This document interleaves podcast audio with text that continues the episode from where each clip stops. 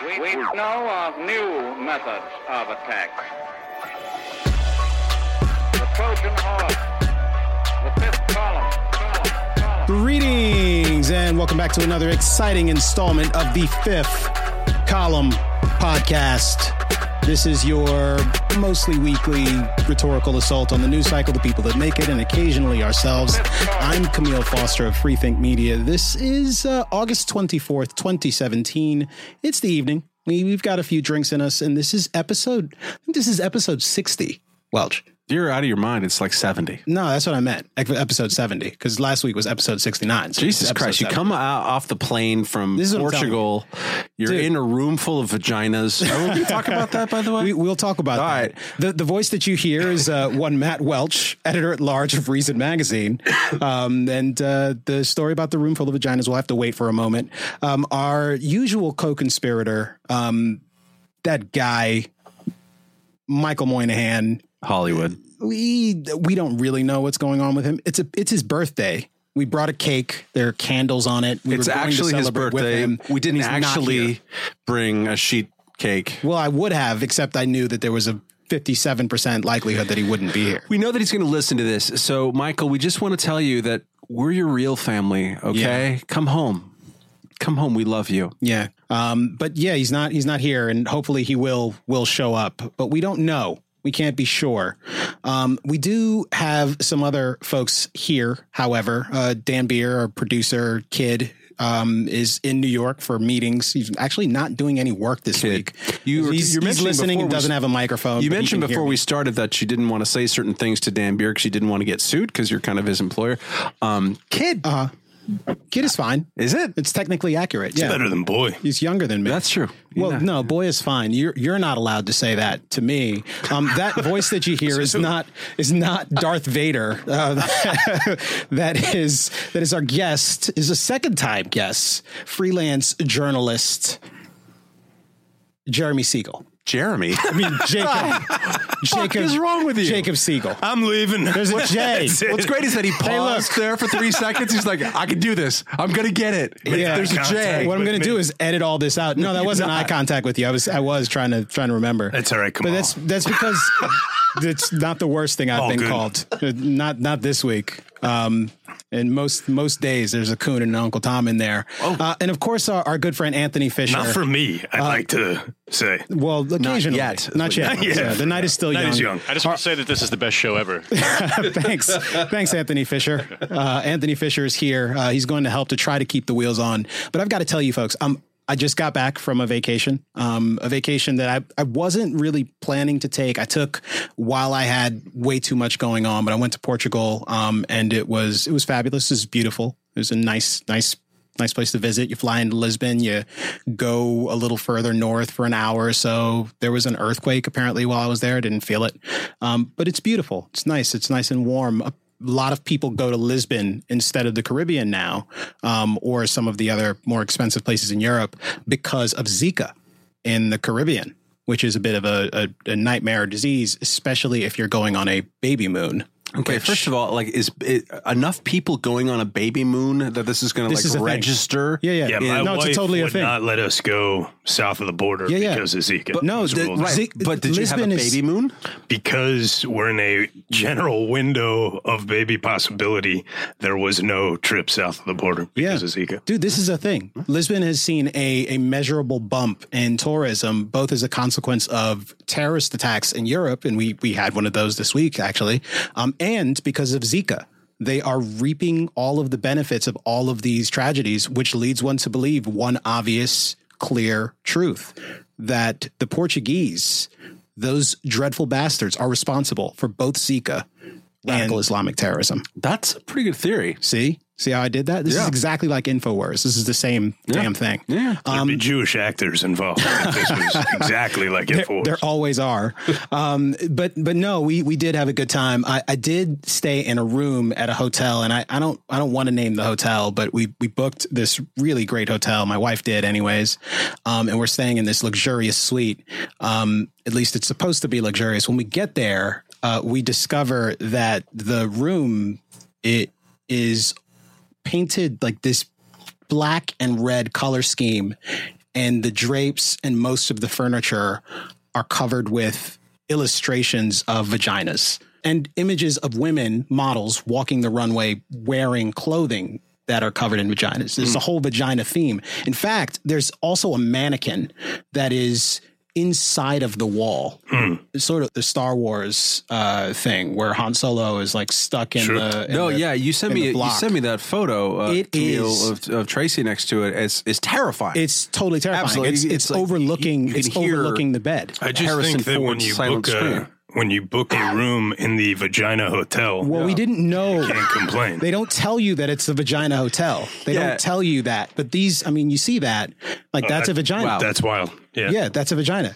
This is a there's a definitely- this is a framed picture of, vagi- of a vagina That's hanging like over a the bed. velvet painting. So- and there is my wife. She's gorgeous, standing next to this mannequin emerging from the wall. It is ridiculous. Uh, now, so let's let's just kind of work our way through this. Uh-huh. Tracy books this. Uh-huh. It's her choice, her baby moon.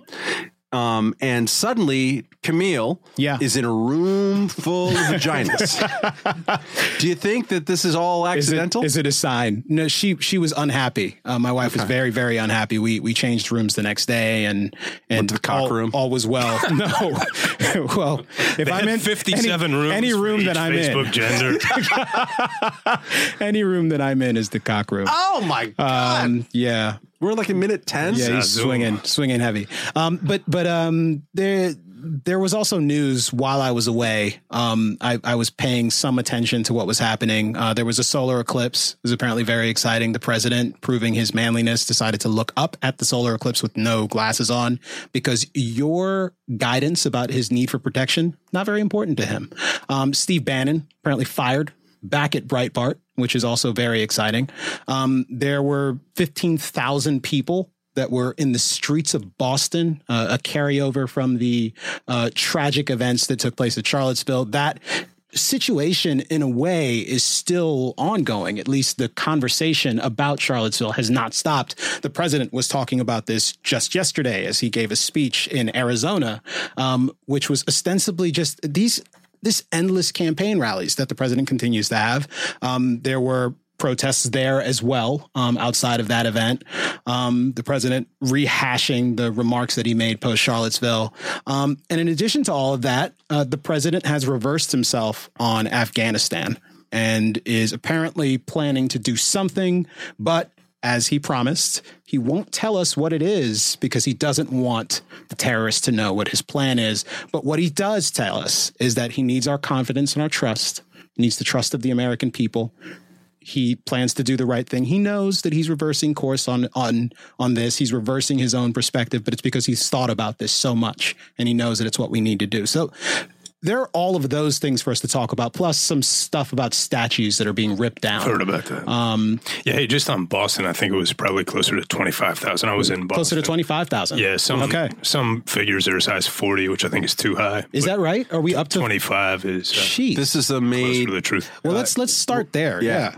Yeah. So so Jacob, you went up. Um, what what brought you to Boston? Well, I'd actually gone to Boston in May when the same group of teenagers had organized their first free speech rally. So let's just, I'm going to cross examine you here because I have not heard any reporting, and I didn't read that closely, but I saw a lot of chatter about it that actually talked about the original protesters and the people who started the rally themselves as opposed to the kind of reaction rally to Yeah. it. So explain those people, who they are and who they were the second time around. This is actually really, really fascinating because um, it was a group of teenagers, and the main organizer, or one of the main organizers, which I, was actually a 17 year old. Jesus. Um, and they had organized this on a, a message board, basically not a message board, but a I don't even know what what you'd call it at this point, called Discord. That was originally a place for gamers to talk to each other while they play video games, and that had been sort of the main organizing hub.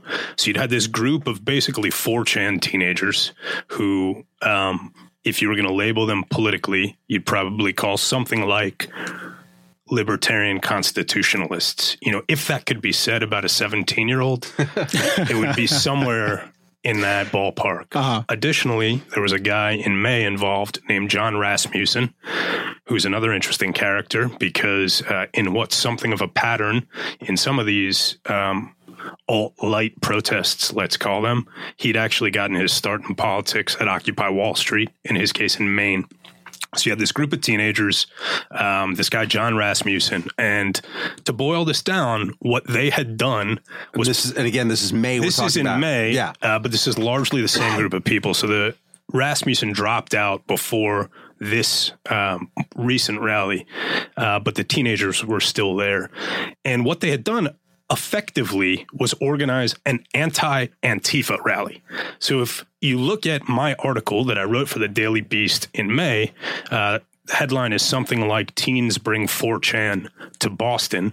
They're quite explicit about the fact that their main PR push, their main recruitment rhetoric is all centered around skirmishing with Antifa, resisting Antifa. For anyone who's listening who's not aware at this point, Antifa is uh, short for anti fascist and refers to basically both at this point. There's some semantic ambiguity here. Both refers to a broad coalition of people involved in ostensibly anti fascist politics and militant anarchists.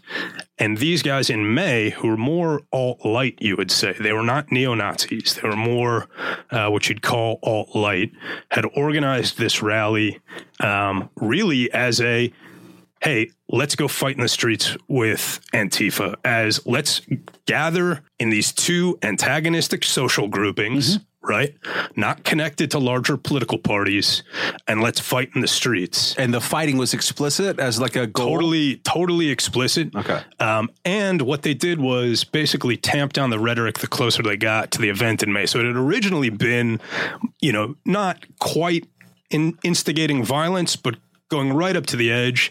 And then as they started to get more media attention they started to tamp it down. And the list of speakers who they brought out in may uh, was a sort of mix of uh, people like kyle chapman who's uh, you know got multiple felony counts at this point is known as based stickman Oh, yeah, yeah. and is this guy who you know basically kind of flirts with uh, white identitarian rhetoric, um, a mix of people like him, and then also um, oath keeper type uh, militia members who are explicitly they explicitly reject racial politics. We've gotten into a lot of detail here, but I think an important point should be underscored. The group that hosted an event in Charlottesville, or at least a constellation of groups that were represented in Charlottesville, are those the same people that were leading this event, No, that were not. organizing this No. event in Boston, which I think is an important point. Yeah, it's a very important. The point. reason why protesters were out in force was because the the dominant narrative was that this was another white nationalist alt right rally.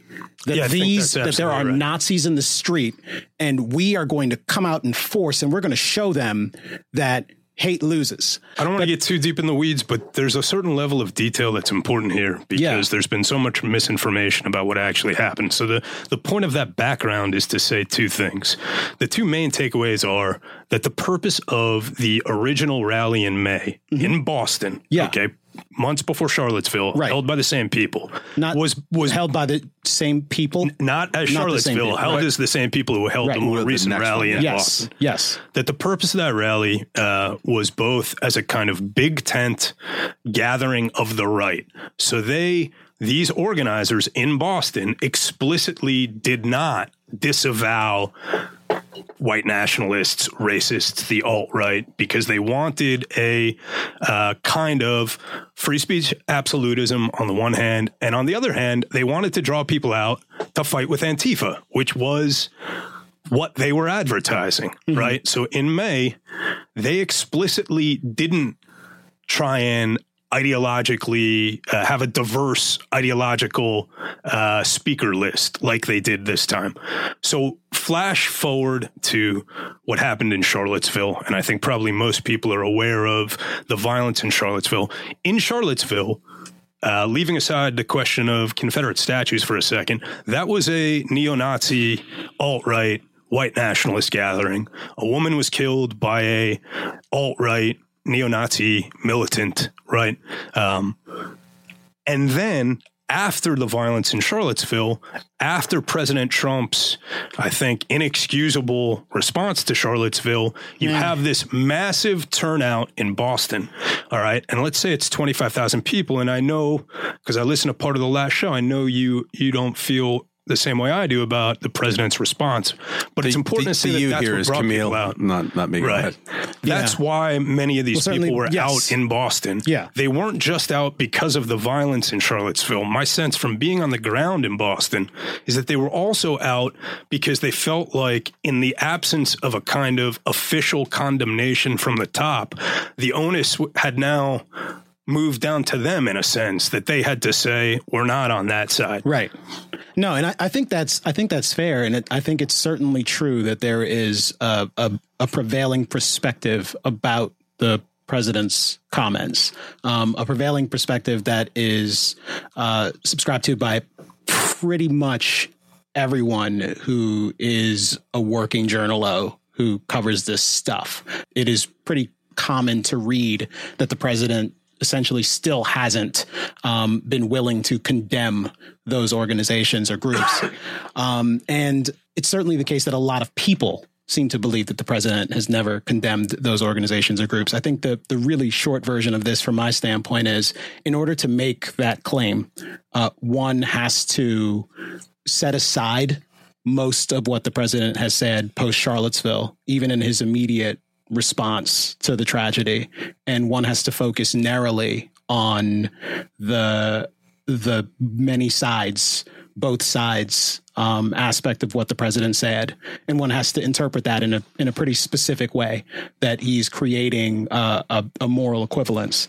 Um, it's it's one of those situations where I think in a normal conversation with a normal person, like we tend to be very generous with one another. When Barack Obama um, retweeted or tweeted uh, quotes from Nelson Mandela in the immediate aftermath of Charlottesville, um, he didn't mention neo Nazis, um, but no one suspects that Barack Obama is a neo Nazi sympathizer because he didn't mention them by name. The specific charge in that particular context appeared to be that the president was um, both not mentioning these organizations and saying that many sides, many sides, this includes, this is not about Donald Trump, it's not about Barack Obama, um, that somehow in doing that, he was signaling some sort of, uh, some sort of dog whistle rather than just being inarticulate, inelegant Donald Trump. the point that I'm trying to make about Boston has less to do with, um, you know, how you want to interpret the president's comments inside this room, and more with what they, uh, what they kind of catalyzed, what they sparked among people in Boston, and including now let's let's go back to your narrative here including the organizers so the organizers between their may rally which is like come one come all we're fighting antifa suddenly post charlottesville they're like uh, precisely. So what happened? let's post get some black lives matter people here Precisely. Let's Okay. get let's get some people to talk about uh, the BDS movement, uh, boycott, divest sanctions, uh, targeted at Israel. now are we still talking about the organizers themselves are like 17 year olds or like uh, Uh, 19 yeah, some of the central organizers are 17 okay because we've like heard nothing about them 17 we year olds, 18 them year olds who came off of 4chan and who were, you know, to say that this was play acting isn't fair, but it's also not inaccurate, right? It's not fair because it suggests that it was entirely frivolous. One of the chants in May from the, you know, left wing Antifa side, let's call them, was go back to 4chan. That was a literal rant or a literal chant, okay, by hundreds of people. Now, for some perspective, in May, and uh, I would encourage people to read the article I wrote about this because I think it'll provide some context. Um, it's for the Daily Beast. Uh, teens bring 4chan politics to Boston. There was roughly the same number of people on each side. They were chanting back and forth. Um, flat, you know, go forward to to the rally last week and the counter protest, and all of a sudden, instead of what 450 people on the counter protest side, the anti alt light side, let's call it, there are now 25,000 people. Why did those people come out? They came out. Um, for two reasons. Primarily, I think one is that they had gotten in their head that there were going to be Nazis in Boston, which wasn't true, by the way, as even the Anti Defamation League uh, attested. These were not Nazis. Now, just to interject, and sorry Yeah. for it, but this is fascinating to me. Were you in that gazebo? Like, No, not you- this time. I wasn't made. I couldn't get into that. gazebo. Yeah, right. No one time. There were too many. So that was The, one the of the cops, one- cops were separating. Uh, By the way, which we can get into this more later. The Boston police did a very good job, I thought. And as I was tweeting from the event that day, there would have been more violence. It would have gotten worse had they not handled it as well as they did. I think that's actually a very important part of the story because I think that uh, local government and local police force has the critical role to play in these events. And I think in terms of balancing the right to free assembly and the right to free expression with the need to maintain public order and, and maintain safety, they did a very good job. And that leads me to my next point, which is this narrative that has emerged post Boston of everybody needing to have an opinion on whether Antifa is the saviors of the world or whether they're, you know, Stalin reincarnated is preposterous if you actually consider the impact that they had in Boston, um, which was disproportionate to their size, right? Because out of 25,000 people, I would say not more than 500 were Antifa. But like any militant group, 500 in a large crowd can galvanize that crowd, can kind of spur violence. so they had a disproportionate impact. But if you're just looking at what brought people out and what ideas they were organized around, okay, it wasn't Antifa. And this is another, in my opinion, phony culture war frame, another bullshit frame. And I told myself I wasn't going to curse on the show, but I get we worked up we about frown on that. But this idea that Fucking control your Antifa, fucking self. well, I just this idea that Antifa is like the issue that we all need to to organize ourselves around. Take a step back because what I just told you is there weren't any Nazis in Boston. Right? There might have been five. Okay. And there were 25,000 people in the streets. So, in what sense is the anti Nazi organization, the self proclaimed anti Nazi organization, the story right? If there were only five Nazis in Boston that day, and the rest of these people, you might find their politics despicable, but they aren't in any sense Nazi, right? But how much? So how much? Uh, I mean, you can Antifa could be the story if there's zero Nazis there. If Antifa went there and started punching people and acting like assholes, So the majority of that's a fair point. The majority of violence I saw in Boston and what I gathered from talking to other people actually wasn't directed by Antifa. The majority of violence I saw was uh, people in the crowd who were worked up because they had arrived uh, with the idea that they were there to fight Nazis and, and needed to then kind of exercise that level of moral outrage. And it was them grouping around uh, people who became heretics for whatever reason. And, you know, uh, it, it was disconcerting to say the least. Some of these people that they grouped around, you might see the videos of like hundreds of people shouting shame and get out. Some of them were Trump supporters in MAGA hats who you might call provocateurs, uh, you know, if you wanted to to frame it in that way. But certainly people who were looking to instigate a reaction. Uh, but who? wait, but just by wearing a MAGA hat is instigating a reaction. I think wearing It's a, not MAGA, like, wearing a MAGA hat in that crowd. Uh, uh, look, I- dude, you got to be able to wear a MAGA hat in any crowd. Yeah. You're, you're taking me wrong, though. I'm not No, saying. I, I'm I'm Yeah. just teasing out the idea here. they should 100% have the right to wear a MAGA hat. Uh, and they should have a right to wear a MAGA hat uh, without the threat of violence. Um, but in a crowd of 25,000 people that's out to, to beat up Nazis or to chase Nazis out of their city, you know, anything that sort of rhymes with the, the kind of um, evil that they expect to see is going to be targeted. And if you look at some of the coverage from that day, people who were deemed heretics for whatever reason were targeted, and the other people who were targeted were people with American flags. Some of that was Antifa. Antifa was responsible Sure. for some of the violence there.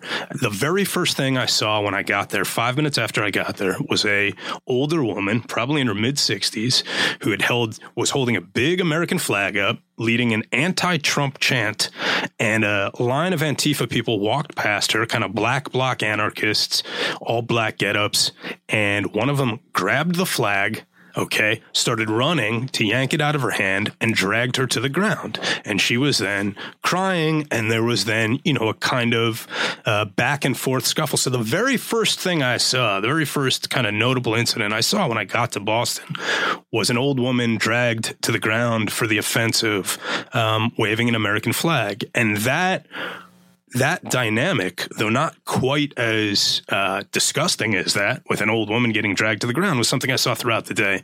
You know, people with American flags being singled out, um, if not for that kind of physical confrontation, then certainly for verbal abuse.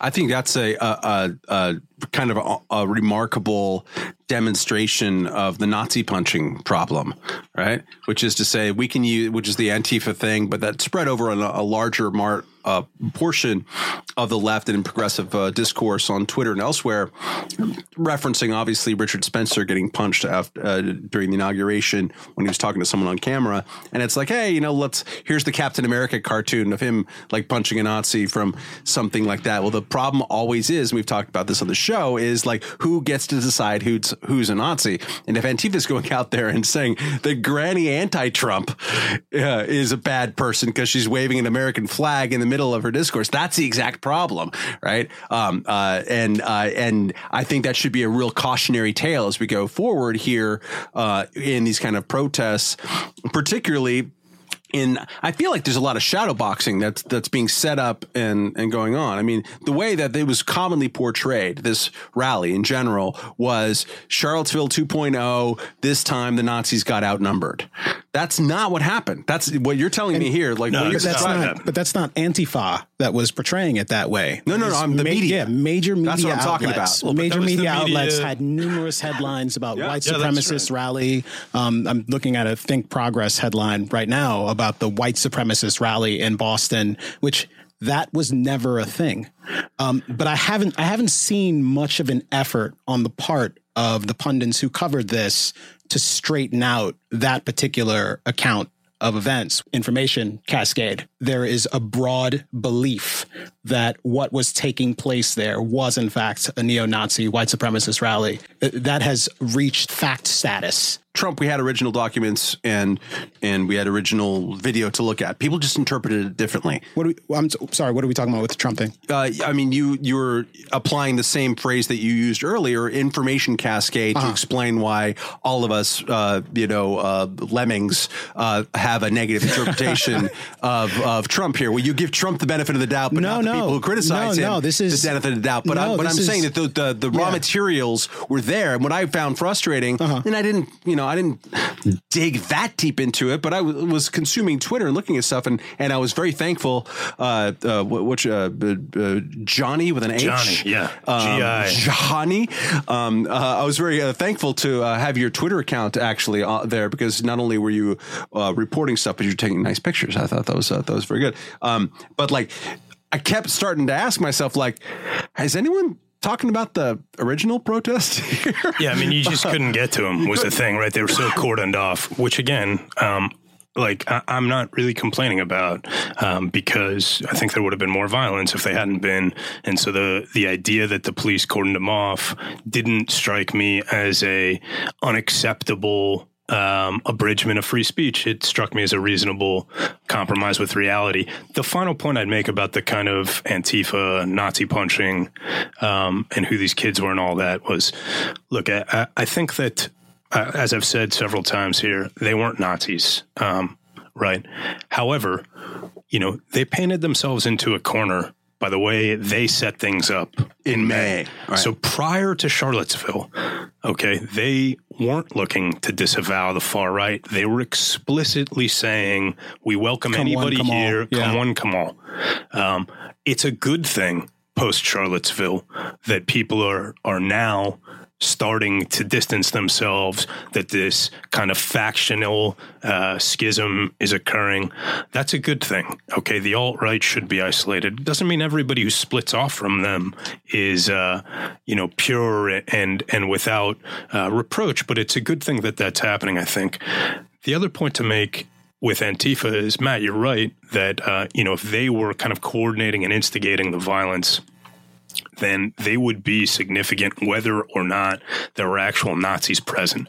But just to quickly set up what happened in Boston so that people listening understand, where I was was in the park. All right, it's the oldest national park in America, the Boston Common. Okay, that's where the uh, free speech rally was. Okay, the right wing free speech rally, libertarian free speech rally was in a small gazebo there.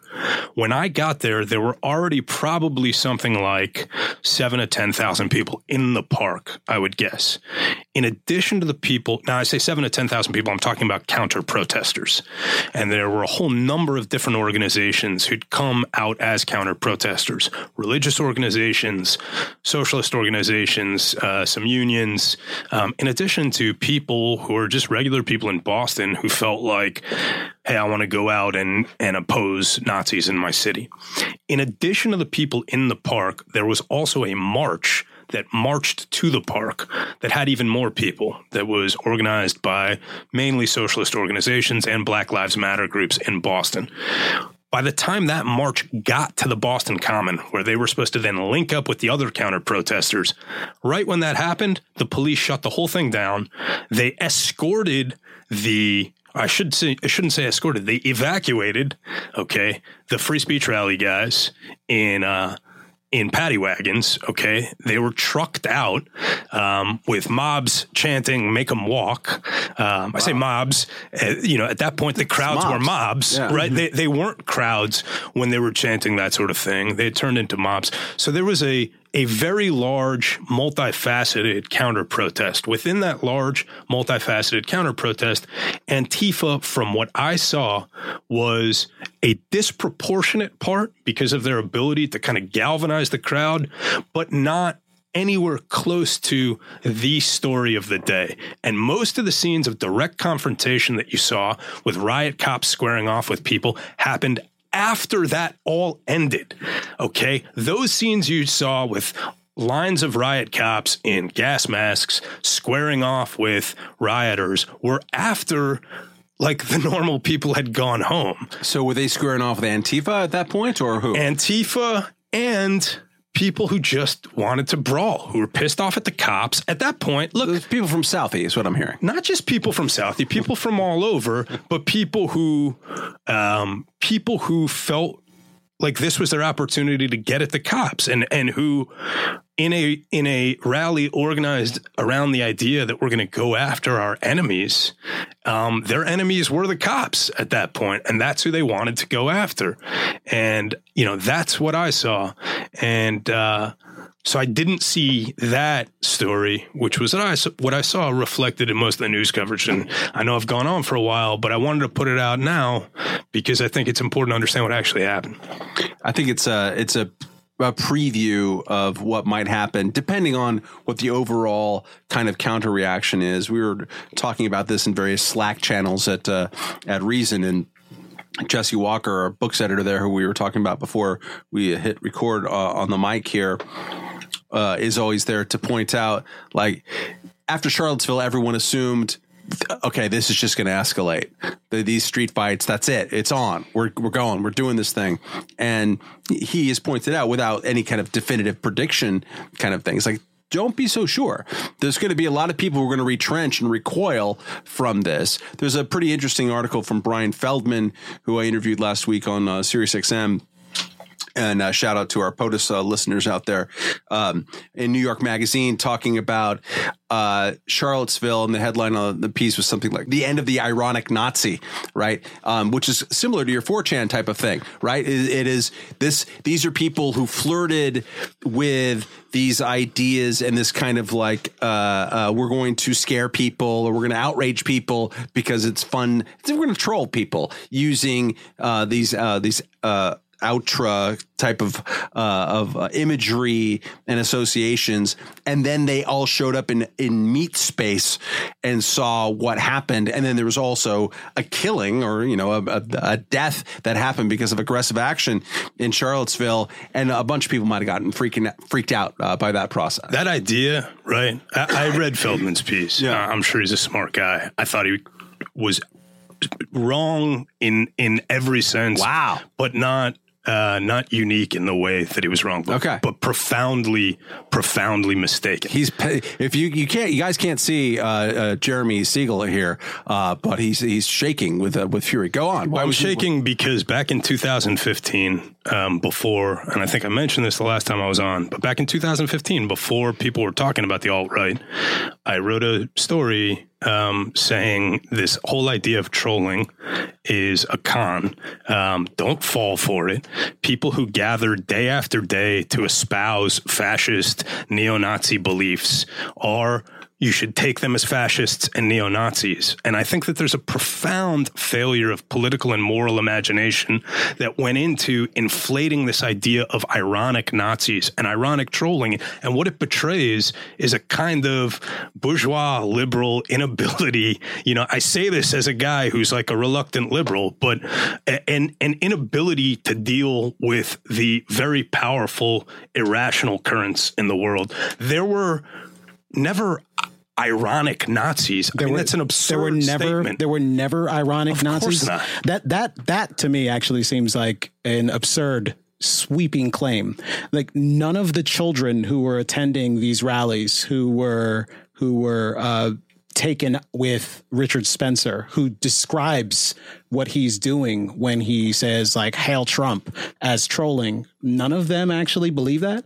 well, then they weren't. You know, if they don't believe it, then they weren't Nazis. Look, So here- that's but here's this, my is- but fundamental this is, point. But that's but that's the point. Like that that's what we mean when we say what an ironic Nazi right. is. But it's- because I don't care from- what they believe. Yes. I don't have a magnifying glass or a telescope to see into their soul. I, I think it's important. I agree with you on the sense of condemnation, but I also agree with the idea of trying to portray their own journey in this. And so I think what Feldman was trying to do in the New York Magazine piece was like there are people who their journey was we're being online trolls, and then their destination was to be.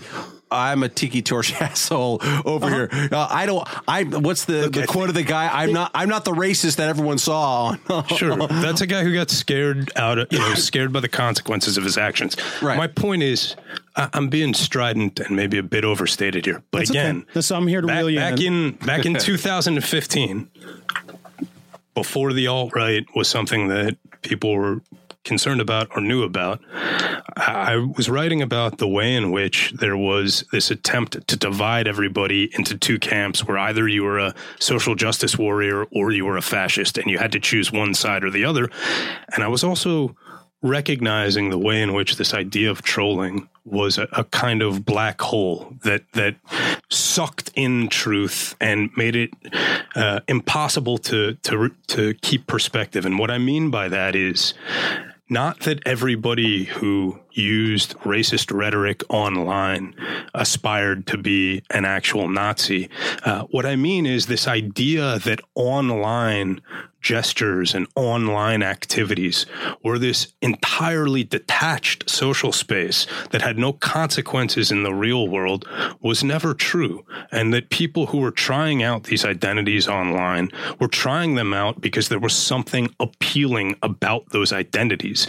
And the inability to look at that honestly, to me, was a kind of collapse of moral imagination. It was an inability to look at the world honestly. Well, when you say look at it honestly, though, I think what you what you're what you're actually saying it sounds like to me because it seems like you acknowledge that there are some there's some percentage of that population that was in fact flirting with ideas or perhaps just saying things to get a rise out of people, but that one has to also accept that there's some percentage of this same population. And I'm not saying whether it's 20% or, or 80%, but some percentage of that population who's not just flirting with these ideas. In the real world, there could be people who are actual avowed fascists, actual neo Nazis. It's fair to acknowledge that that sort of evil could exist in the world. I also think it's totally reasonable not to work oneself up into so much of a lather that you come to believe that essentially anyone wearing a MAGA hat, and I know you're not suggesting this, that anyone wearing a MAGA hat is effectively that person, which seems to be the place that we that we have arrived at. And, and, quite frankly it's not we didn't just get there because of boston. We were there from the almost the moment trump won the election. Before. um, before that. You're you're you- right. you like pretty don't- much anyone who who was a trump supporter was necessarily racist. Donald trump was in fact the the racist whisperer using dog whistles. And uh, I, I think i think that's that's the danger of of getting I, I don't know. I've, I've done two things. One, I, I tried to to restate the position that you are taking, and I'd, I'd love for you to respond to that. And then two, you can respond to the other uh, thread that I opened up. I up. think you jumped over a chasm because the second part of what you're saying, like doing I that. agree with entirely, right? Which Got is fucking hops. This this yeah, that's racist. ups, ups. Yeah. I think Uh-huh. is the East Coast word for that. But Dude, uh, you know, I'm old, so like I got like 80s lingo. Hops is fine. I'll, I'll accept both of those. that's the uh, Understand. what's his name? Who's the the uh, guy from White Men Can't Jump? Woody Who's the white Harrelson? guy? Woody Harrelson. Yeah. Um, no, look the the conflation of Trump supporters with Nazis. I, I agree with you on entirely, and I, I think that was a cynical political move, and uh, I think a lot of that was driven by. Um, like the way that Hillary supporters were kind of went insane based on their abominable political failures, like their total inability to appeal to people in an election, and and also uh, you know a kind of disdain that had had been building for some time among certain parts of this country um, for people they disagreed with. So it was easy to say Trump supporters are Nazis. That's not what I'm talking about. I'm not saying people who wore MAGA hats are Nazis. What I'm saying is people who espoused Nazi rhetoric. Were they real Nazis? I don't know what a real Nazi is. And I'm not suggesting that the people who said these things online should have been arrested or or lined up against the wall. All I'm saying is that the refusal to treat people according to the way that they acted themselves reflected a, a false sense of how human identity works. And it reflected a, a, false sense of this sort of determinacy that, that, that either you're a Nazi or you're not a Nazi. I think that if you indulge people and if you allow them to act in these vile and dehumanizing ways and you and look, it wasn't just that they were sort of indulged. There were academics, there were journalists who were treating these people in full view of their fascist, dehumanizing rhetoric, treating people like weev as if they were, you know, sort of. Uh, revolutionaries of sorts, these sort of radical tricksters, and and uh, there was this whole kind of um, you know mythos that developed around them. Um, that's one extreme, but for most of it, it wasn't that they were being lionized. It's just that when they did interact with the real world, the real world preferred to, you know, social norms were supposed to be suspended when it came to um, the way these people conducted themselves. And insofar as that became a kind of normative behavior, it encouraged them and they went farther and farther and it allowed this thing to develop not just a momentum in terms of size because it was never going to be a mass movement. You're never going to have a, a mass populist nazi movement in america but it allowed it to develop a kind of critical core. And when i hear like the this is the end of ironic like this is the end of them?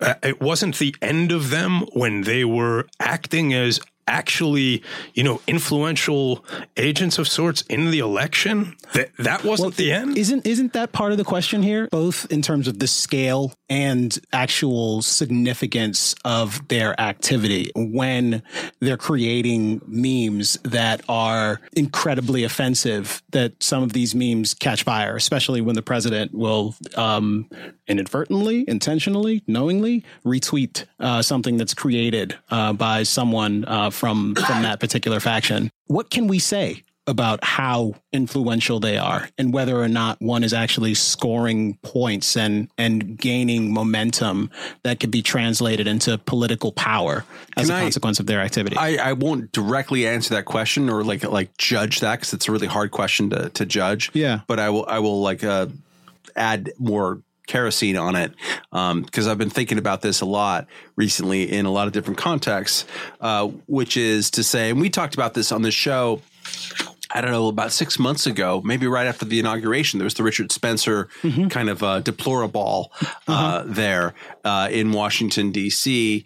Uh, not just the deplorable, but I think and that, was that that wasn't even his event. There was the Richard Spencer the meeting where he had like 200 odd kids in a room and they And were like saying 500 pile journalists. Trump, pile victory. Yeah, Um, and there were a ton of journalists like and more protesters outside. Yeah. Right. And and what we talked about then was like, hey, this is an o- I'm simplifying Uh-huh. what is three people who disagree with each other all the time. uh, but that uh, it was kind of an overreaction of the of, of a media that found itself so surprised after Trump won, thinking that hey, look, we were ignoring a lot of stuff that we should pay more attention to now, and so they were overcorrecting for that. But I've been thinking about this in terms of uh, uh, even something as at this point kind of uh, dated as the birther con- controversy, because this had some aspect to what we were doing at Reason, right?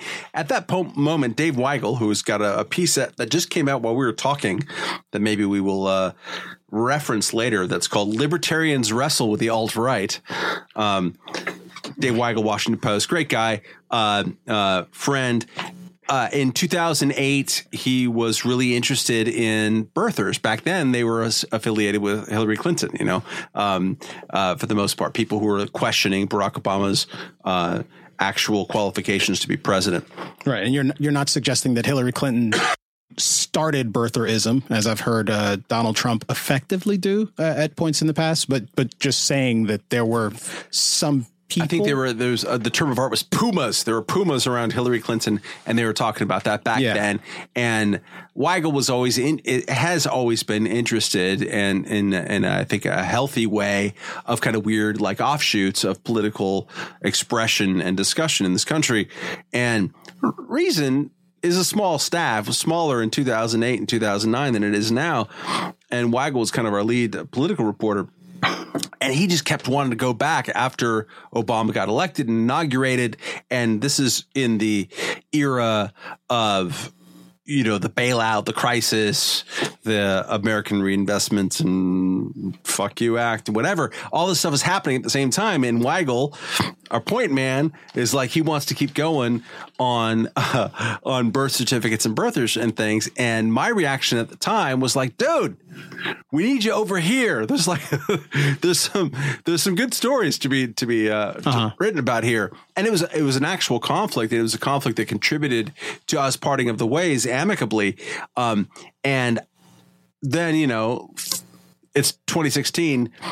A birther won the presidency. The guy who decided in 2011 that he's going to own the birther issue ends up becoming the president. So this question that we've wrestled with before, and we talked with you when you were here on um, previously, um, uh, uh, uh, Jackson, um, uh, and which we talked about i- uh, in other episodes in in terms of like how do you deal with how do you process what is eventually or ultimately a pretty small group of actual Nazi shitheads or neo Nazis. They're not even Nazis; they're neo Nazis. They're wannabes, uh, shitheads in this country.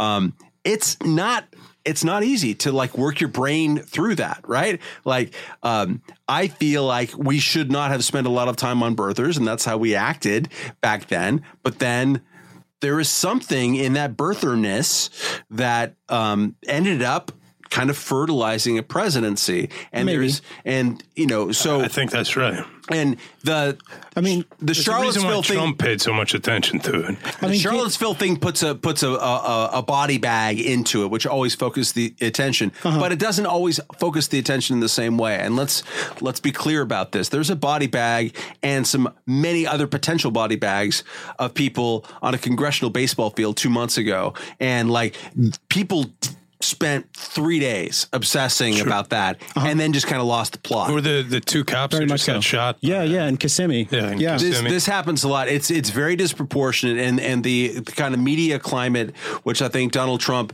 is a buffoon about about uh, going against. You know, when he's lying in his Phoenix rally, as he did, saying, "Oh, look, they're turning off their cameras. They never show the crowd size. All that stuff. It's just lies. It's, Yeah. it's clumsy. Yeah. It's wrong." When he's blaming the media, as Kmele might might do, uh, for uh, Jonah Goldberg's misapprehension of uh, Charlottesville reactions, um, but Not a- like- it's not a misapprehension. It's an it's an interpretation. Yeah, yeah, whatever. Yeah. Um, but like, uh, it's it. None of that stuff is true. But the broader critique has a bunch of truth into it, which is that shit tilts. It tilts heavily right. in this direction. So we will be obsessing about Charlottesville forever for the entirety of Donald Trump's presidency while people will forget that there isn't even a person named Stephen Scalise let alone that he But can, walk properly Can you nail that down for me? Are you are you saying in this particular political and media climate, when things happen, violent acts that are in some way related to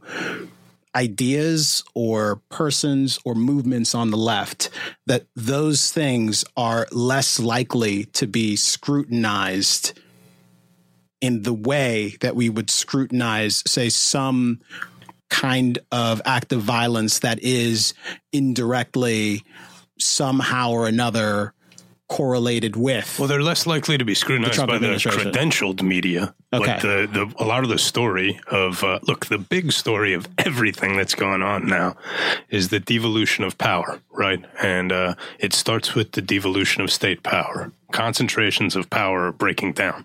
So when you talk about, uh, you know, the that the media treats left wing violence differently than it does right wing violence, that's true about the credentialed media. Absolutely. Okay. Right. The baseball field incident is treated as a sort of anomaly. It's quickly, you know, that there's some high toned moralizing and then it's forgotten about. It's, it's, it doesn't become a kind of legacy I mean, there, has been very. I've, I've seen very little coverage about the uh, police shootings in Kissimmee. So Um, where which- there's a lot more coverage, though, is in the rapidly proliferating decentralized media, Sure. kind of YouTube media, the you know social media media, which is where the right, it's really where the alt right sort of grew itself in a sense, and where the alt light also grew itself. And uh, you know we'll see what role Breitbart plays in all this now that Bannon's back there, but. Um, you know that that's a story about the the difference between how the elite media plays things or the credentialed media plays things, um, and how the decentralized, uncredentialed media plays things. But it's it doesn't mean because MSNBC and CNN aren't carrying those stories, that they're not getting out to people, that they're not resonating, that they're not having an effect. The reason why I kept harping on Antifa stuff is because I see the way I follow all these, you know, far right accounts and, and some just kind of right wing nationalist accounts. And uh, I do it with the left too. And I see the way like Antifa is like it is this massive recruitment effort around Antifa. Look, I, I view free speech, which I think will be something you guys might agree with as being, you know, the fundamental right. It's it's the right from which everything else is derived is freedom of conscience and freedom of expression, um, and and association, and association. Johnson. And this new resurgent idea of revolutionary truth, a truth that is beyond appeal, uh, a truth that is above redress, above recourse, is scary to me and is a, an awful awful, you know, horrific um, legacy of the past century that we ought never go back to. That sort of idea. Um, and I see that happening, and I don't think it's good at all. However, right?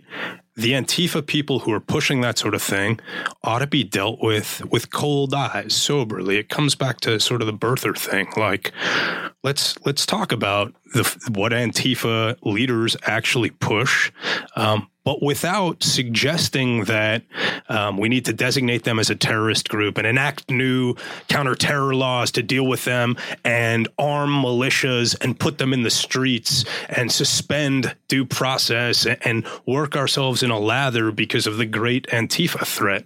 You know, I think that that's that'll only make things worse, is what I'm saying. But do you feel differently about the the threat posed by Antifa and the way that we should contend with those with people who espouse those ideas or join in that movement and people who joined the alt right broadly, um, and in particular the people who joined the alt right who were flirting with these sort of toxic memes? Like, are are those things sort of categorically different? In, Not, in uh, methodologically, I would say no in terms of what the response to them ought to be. Right. I think that the kind of overheated, like condemnation to the alt right was. Um, counterproductive in the same way that the when it swung to the other extreme and there were these sorts of you know like profiles of Richard Spencer that were sort of uh, quasi erotic were were was also bad. No, you want to have a cold eye. By the way, like I, I've not always got this right. I'm not saying um, that I'm the model of this. I know that I've screwed this up. I'm just saying I've learned from my own mistakes. I think a cold eye towards it and a degree of honesty with it. I don't think Antifa and the alt right are the same nor do I want to sit here and like expound in a way where I beat my chest about how they're not equivalent.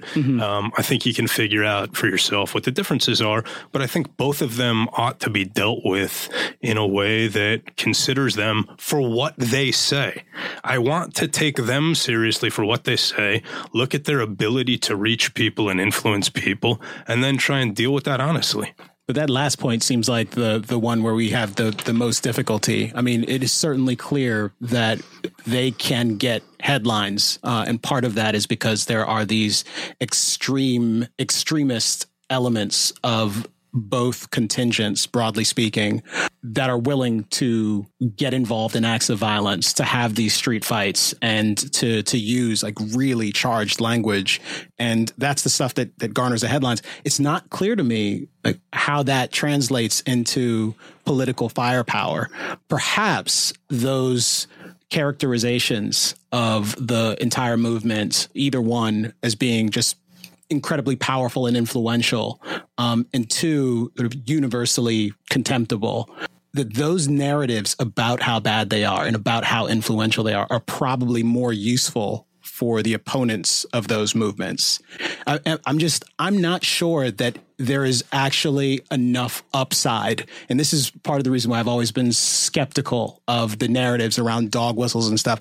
I'm not sure there's enough upside in being soft on Richard Spencer uh, if you're Donald Trump to actually justify the the way that we often talk about not we us in this room but the way people often talk about Richard Spencer because I just don't think he's that influential. I don't think that Yeah, many people are actually Trump was listening. soft on him, Well- right? I- I well, mean, what's the this, this sort of works in but reverse this, this is just it. But this is just it. Like the the assertion is Yeah. that Trump is soft on him. There's a way that we represent Trump's actions and words, a way that we can focus narrowly on a particular phrase that's used or a particular set of words that folks say ought to have been used that weren't used.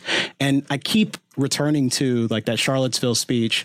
Um, in the past we've had conversations about that CNN interview that he gave about David Duke and it's it really is one of those things where it sort of becomes lore like if I if I told you that the words that he said were we condemn in the strongest possible terms this egregious display of hatred bigotry and violence um, that on many sides on many sides uh, that's been going on for a very long time in our country not Donald Trump not Barack Obama um, it has no place in America. And in the same speech, he says, above all else, we must remember this truth. No matter what our color or creed, religion, or po- po- political party, we are all Americans first. The fact that someone can extract from that, oh my God, that's a dog whistle telling racists that it's okay to be racist and he's with them. I, I suppose that's possible. One could reach that conclusion. That's one interpretation. It hardly seems like the most reasonable interpretation for someone to reach when they're dealing with someone who who shows up at the African American History Museum and pals around with Omarosa. Like the assertions of the next day that's uh, like, why aren't these people bitching about black on black crime in Detroit? That retort isn't racist. like it's not right. Did you see Matt It's- over here saying, no, no, I, that's I- racist? I, didn't say that. I'm not accusing you of anything. What I'm saying is, what I'm saying is that there's a lack of sophistication in the way that he talks about issues, in the way most people talk about issues. The the standard conservative response to Black Lives Matter is, well, if Black Lives Matter, why aren't you talking about black on black crime? This is it is a stupid, inane response. You're not addressing what they're talking about at all. D- deal with them on the facts. I, I would, of course, assert that that's probably what one ought to do, but I think what's what ends up happening here is any inelegance, right? Any sort of crudeness of speech, anything that seems at all evasive has all taken on the property of further evidence of the sort of secret racist agenda, the secret I'm- racist. I'm, very, narrative. very, I'm, I'm very sorry that you're outnumbered on this, and, and it's I, not. It's I, not I a want matter to feel of me. your pain. It's not a matter of me being outnumbered. I, I really, when I say information cascade, like that is what I'm talking about. No, like people, one doesn't people even have the to same have stuff. the rest of the evidence. Uh-huh. People looked at the same stuff you did and came with a different conclusion, including me. I- and it, I- it hear you. doesn't mean that we're all trying to fucking virtue signal. I didn't it say doesn't mean didn't say that we think that he's dog whistling a word that I've never said in my life. It no, not mean not you, Matt. But this I is know, but, this is like, something that you're but this trying is to puzzle over this reaction that people have had. People had a reaction. They looked at the same stuff and had a different reaction. Yeah, it just did. I'm- they I'm just not- did. I'm not sure- I'm, I'm not sorry sure that whether- I can't make you. I'm not sure uh, where the disconnect. it. I'm not sure where the disconnect is. People have made claims about Donald Trump and dog whistles. Yes or no? We're, I'm not interested in that. Oh, oh, well, I am. This is a media criticism podcast. We talk about the way people cover these stories. The reaction against Donald Trump's zigzagging reactions to Charlottesville wasn't a bunch of I people think that's- pretending to hear dog whistle. the fact that there was this real substantive break between the one speech and Gentlemen, the speech. gentlemen, I only read you show excerpts from the same Yeah. speech just a moment No, I ago. understand. Right? No, but we're- so and, and even and even still, like the zigzag, that is an interpretation, right? Like it's an interpretation. I mean- it totally is. Okay. All like right. this is and Like this is one that 95% of people share. It doesn't matter to me that 95%. Okay. It's not about the quantity of people who believe the thing. It's We're about onto the some substance of the evidence. Foucaultian, Wisdom, wisdom of crowds. We're just going to put them aside for the a All moment. this Go on. text. Well, yes, I, I don't believe in that for a moment. Yeah. The the fact the fact that I've been trying to bring to bear here, and it's I suppose there's just the general frustration with my interest in advancing my heretical perspective on this. It's not that bit. I'm trying to convince you, but I can't really engage in these conversations if one of the fundamental things that both for people in the room and for people listening, uh, there were tens of thousands of them. There might be 5,000 or 200 now. Um, I'm trying to provide sufficient, now. sufficient context, sufficient context for them to understand where on earth I'm coming from. And in many cases, they either haven't heard me articulate my weird perspective before, um, or perhaps didn't quite understand it. So I try to put it into context again. I think and in some cases, I try to was do it quickly. Actually, on the last episode, and let me just get this in since he's not here. Um, Happy birthday. Yes. I listened to probably the first half of the last episode, and I, I just want to say there's no need for Moynihan to thank me um, for the fact that he's basically come around to my perspective on all the things that he attempted to pillory me for, pillory me for the you only, first time. you only heard a third of the, you only heard a third of Well, the I heard podcast. the I heard the third where he had adopted uh, my position on Richard Spencer and a number of other things, but um, thought leader is the title I like to use for myself. Uh, it's on my business card. It says thought leader, but leader. no, he had a good Geraldine point. Siegel. Um, yeah, Jillian Siegel, thought leader. He had a good point, which is um, often, you know, people make too much of, I think, the presidential response to this sort of thing in terms of the impact it can have. But this is exactly the sort of event where if you leave kind of close textual interpretation aside for a second, I, I think some of what I I believe was the failure of Trump's response, the moral failure of Trump's response, is that this is one of those instances uh, when one American, for ideological reasons, kills another American on the street, But what, which he didn't know at that time. um, but he knew it the next time he spoke. Uh, and, and he did and he did address all of those things the next time he spoke. and I, I- I think that uh, you know, He knew it when he said fine people. yeah, that's yeah, right. I, I think that's what he said was there were fine people on both sides. There were also reprehensible people on both sides. I, I'm not saying that who that's the fine a, people? This is look. You, you know I- what? I- all right. Listen, this is this I- is I the warned this is the- about as, I, as I said last week. As I said last week, I think that was perhaps the most offensive um, thing that he said. in- was pretty bad, man.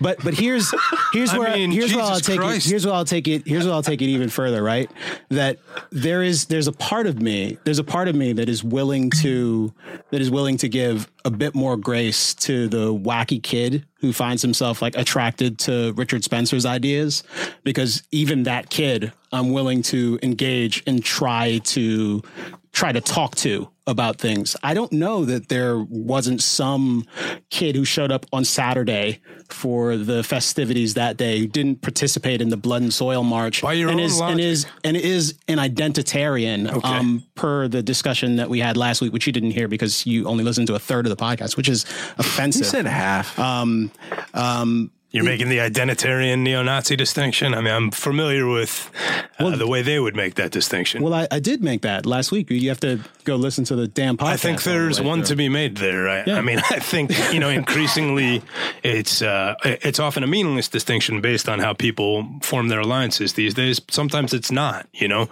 um, in the wake of Charlottesville, actually, some of the people who'd been identitarians. If you look at like the far right message boards, you know, there was a hue and cry about the unbelievable uh, stupidity of holding a, a march in the streets of an American city with a, a swastika flag and about how um, the murder of this woman, Heather Heyer, was going to play very badly for their politics and how this set them back.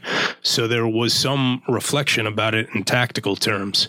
Um, but uh, that kid who you're talking about, who's attracted to Spencer for whatever reasons, I, I don't see how he's done any favors by the president, basically um, suggesting that he, he might be among the fine people and that his, you know, if what you're saying is that he can be reached, isn't that a moment for moral clarity then, or at least for rhetorical well, that's clarity? but that's but that's precisely what I'm saying. Like when you say rhetorical clarity, I think stating explicitly that there's no place for race for bigotry. Mm-hmm. We're all Americans first.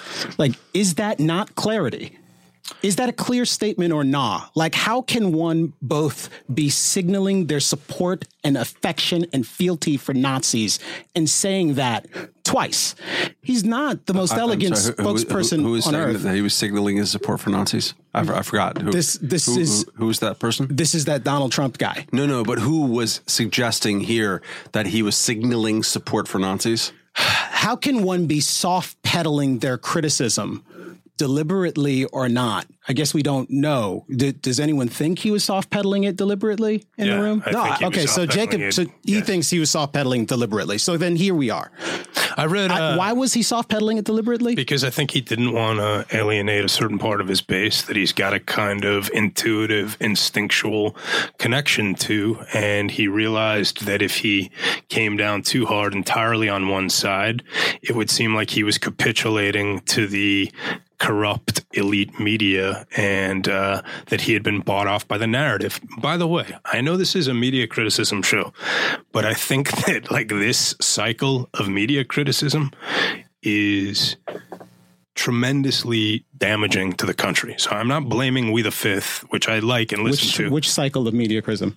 I think the way in which um, we get trapped inside of these sort of call and response um, reactions to events where um, we're we're escalating the moral stakes of the event, and it becomes this sort of hall of mirrors. So uh, you know, there's this this one side that views uh, any interpretation of events from the elite fake news media as being automatically not only false but quasi conspiratorial, like meant to push a globalist agenda.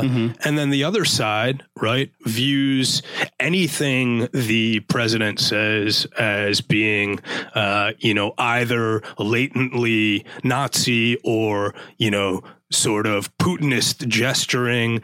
And it's this, um, it's this escalating, accelerating, uh, sort of distrust and this this chaos effect. Look, if you're going to take to segue for a second, if you're going to take the Russia stuff um, seriously, which I do, um, it's not the idea that Donald Trump is involved in some grand conspiracy uh, where, you know, he had secret. It was always absurd. And the Democrats, I mean, just look ridiculous pursuing some of this stuff, in my opinion.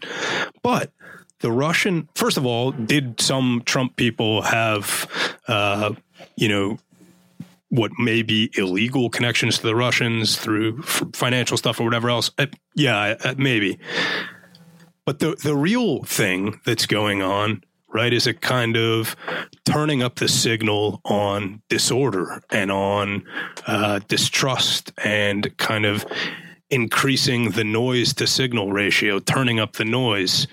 And you see that in the way that Russia uh, signal boosts both the far left and the alt right. So this idea that they've sort of picked a horse that they're pushing, that Putin is backing this, you know, far right uh, kind of revanchist movement globally, uh, I don't think is true. I think what is happening, and Putin's not the only one doing it. I mean, we play a similar game. Other countries play a similar game.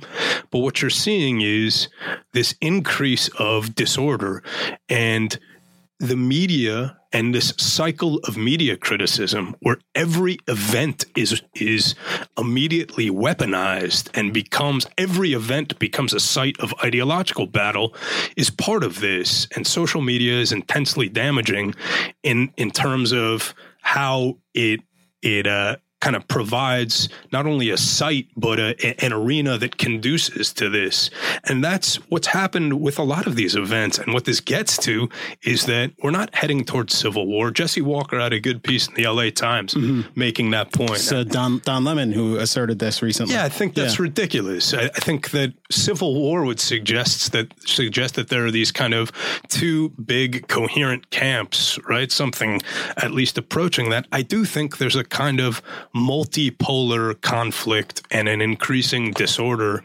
um, that that doesn't mean that the country is going to break down overnight, um, but that that doesn't look. It's it's not a, a good picture for our future. The way in which there uh, there's this kind of multipolar conflict where the state state's concentration of power, and I know this appeals to some people, um, is breaking down. Gesturing with his hands towards Right. Go on. And, and by the way, I think I think the federal government has too much power, especially since it can't do basic things right. Mm-hmm. It probably doesn't need this much power when it can't fulfill its basic duties. But Well, also because because dangerously inept people can get elected to high Absolutely. office and then end up in charge of this is why I don't like this idea of let's. Ju- it's great that we have a triumvirate of generals coming in, right? Like I, I don't buy that for a second because once you normalize that, how do you know what general is going to be there tomorrow? You like the general Yeah. today. Yeah. What Well, if he brings Flynn back? I want to. Uh, uh-huh. I want to. Uh, uh, just uh, to be back there, you know, to give you reinforcement on what you just said. Are- the part about him blaming this podcast for being part of the cycle Yes, of dis- Yep. degrading America. mostly Kmele. Yeah. Um, but but actually, which you know is what? mostly which is Moynihan, which is totally wrong. Because he way, I doesn't don't show know his that, birthday. Do you know what I did on my birthday? Another. Uh-huh. Which just passed, by the way, and I don't. I, I don't remember my sheet cake. Uh, I bought it from the same place I bought the one that's right here for Michael Moynihan. That's all fine. Uh, uh, no, it's not about the, uh, this podcast, but but there, there's this. Uh, um I would say decade long flirtation uh, among the media of wanting to like call a spade a spade quicker, right? Which, from that point of view, um, and and what uh, I'm trying to think of the term of art that I'm sure Jay Rosen uh, coined, and I like Jay a lot. Uh, but it's like you know the traditional attempt to pretend to be fair is over with now, and so we need to call these lying liars the liars that they are, and by liars they mean um, a the liars, but also b the Republicans, Right. like almost immediately there, and um, without a real strong sense that. 90 to 95% probably and uh, uh, I I don't think that uh, you uh, JoJo would would uh, would disagree with me, and I'm, I, I got to come up with like at least fifteen before we're done tonight. Um, uh, but like you know, uh, the vast majority of people in the mainstream media are uh, tilt left or vote Democrat in some way, or, like or, or like that. So when you decide the gloves are off in the same way that Donald Trump's gloves, uh, you know, or or the United States Army's gloves are allegedly off now in Afghanistan, uh, which is something that he's excited about. Lindsey Graham, even worse, is excited about now. Uh, there, um, uh, we're going to call these lying liars the liars that they are, but the people who are doing them are kind of removing their cloaks of objectivity or presumed cloaks veneer, of objectivity. veneer of objectivity. Uh, veneer. That's a, the better way of looking at it. And they're going to go out there uh, quicker because they're, you know, and, and also Trump is in his Phoenix rally was, you know, he spent the first 40 minutes, um, as Matt Taibbi, I think, pointed out very well and, and uh, uh, from Rolling Stone, like it was like kind of Lenny Bruce act. He was just sitting there reading his, his past work Right. and then like uh, criticizing people of it. As if Some reports that uh, folks in the audience were getting kind of fed up and just sort of walking out and it's milling hot. around. You know what? I think those are like, exaggerated. it's Late hot. Lenny Bruce was pretty boring, right? Late Lenny Bruce is boring. He's reading from his court cases and stuff. Uh, it, Phoenix is hot. It's like 107 Yeah. degrees, and and they've confiscated your water. So I don't. Uh, I I it's not doesn't whatever. But uh, journalism, uh, mainstream journalism. Is almost willingly allowing themselves to be weaponized in the culture war right now. That doesn't make it better. Right. It just doesn't. and I, don't think. And I, think I think that's to the extent I'm pushing back. Right. That's what I'm doing. I don't have any affection for Donald Trump. Uh, quite the little contrary. Just quite a quite the contrary. sexual. No, it to the extent I have any affection for him, it's because I still hold out hope that somewhere along the line, people will recognize that it's not merely the man, that there are some institutional deficiencies here that ought to be addressed. Um, and you mentioned Afghanistan and Trump's Afghanistan speech. Um, and one of the things that I find so remarkable about the Trump Trump's pivot on Afghanistan is just how similar what is being proposed now is to what we've actually seen over the course of the previous two administrations in terms of our Afghanistan policy. And I mean, this is a war that we we may actually see two decades worth of American service persons like It may. Fighting will. Fighting will. and we ain't there yet. I hope it's not true, but I suspect you're right. appreciate your optimism. Um, because this is this is this is awful. It is a continuation of policy from two previous from two administrations. The Obama administration is one of those administrations who have taken that original authorization for the use of military force, the same one that we got after September 11th, and interpreted it in these increasingly expansive ways. The Obama administration that actually did have a, a toothless um, assertion that it made um, to Congress when it went and said, "Well, yeah, yeah, let's get a let's get an authorization for use of military force, the Libya intervention that we want to do, but we're not going to get rid of that old one from 2001. We want to keep that one around because we need to have the free hand to define who the bad actors are, so we can go out and do it, do things.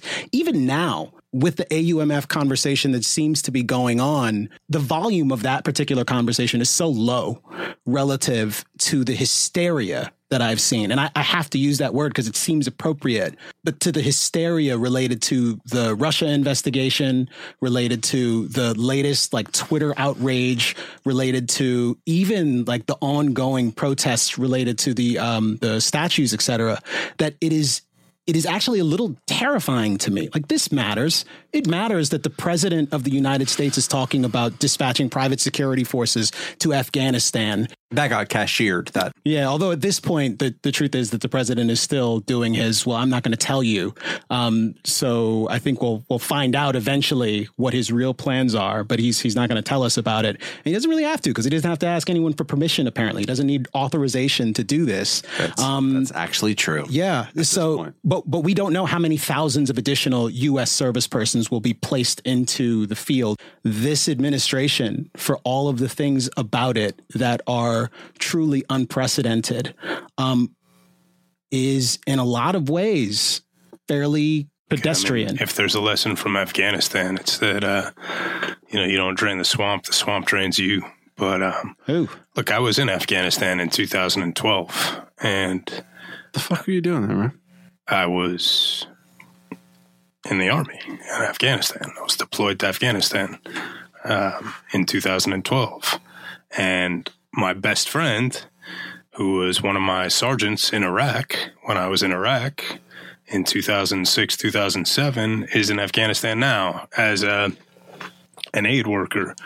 Um, this time, actually, um, Brian, I love you, man. Um, dude flew back from Afghanistan for my wedding for a weekend. Oi. He came back carrying a beautiful Afghan rug for two days to come to my wedding. When I tell you this is a good guy, I mean, this is a good guy. But, um, uh, yeah, I was in Afghanistan in 2012, and uh, what I see going on um, in in Afghanistan now with Trump's policy is a kind of stuckness that suggests to me a, a really basic foundational um, breakdown in the system of um, decision making and, and kind of decision execution. You have the president saying his instincts went the other way. You have now uh, popular opinion supporting a withdrawal from Afghanistan. Um, look, the the idea that um, we're going to keep some counterterrorism forces in Afghanistan, and uh, also the idea that we're uh, we're not going to have a timeline for Afghanistan. I- I'm actually all right with both of those things if there was transparency about what they're doing there, right? So the Obama timelines uh, were self defeating in some ways. Um, you know, they, they, they weren't necessarily, uh, they, they weren't helpful. It wasn't helpful, not just because there was a kind of big picture timeline, but because it was so obvious to the Afghans, both to the security forces we were supposed to be training and to the Taliban, that it made more sense to wait us out. And, you know, I was with a, a battalion, you know, I was with a, just a regular infantry battalion in 2012 and we were training mostly Afghan police forces and and they knew national police force and they knew that we were leaving soon. And why if you're an Afghan right living in Afghanistan you know why would you base uh, like your sense of the future on these guys who are here for 5 months instead of the the bedrock conditions in the country that you're going to spend the rest of your life in and that your children are going to spend the rest of their life in. Um, so I, I don't think that, you know, timelines of that sort are necessary in a military operation. What is necessary is a clear clear statement of what we're doing there. And if what we're doing there is trying to create a central government in Kabul that's legitimate and that can extend its power outside of the cities into the countryside, then we are wasting more than just our time. We're wasting people's lives. We're wasting, you know, vast sums of money, obviously, because that's not going to happen. Afghanistan has always been strong at the periphery and weak at the core. And it'll continue to be that. And the Afghans have a say in what their future is going to look like. And uh, so, anyway, I, I mean, I don't. I don't know how to to kind of wrap this up neatly. It's intensely, you know, it's intensely depressing to me to see the way in which faced with a kind of manifest failure and popular will to kind of break contact with that manifest failure, the manifest failure being based in part on these utterly deluded goals, right? Like the these state building and governance building projects in Afghanistan have not worked. You know, and insofar as they have worked, they've worked about as much as they're going to under the terms that we have pursued them, right? Because, you know, th- this idea that I've developed uh, and that I've tried to put into words is that we're too much of an imperial power to break away right? We're too much of an empire to break away from something like this. We're not enough of an imperial power to fully commit to it. Just go for it. Go for it. Because if, if Trump had come out and said, look, I'm sending 50,000 soldiers in as a garrison force.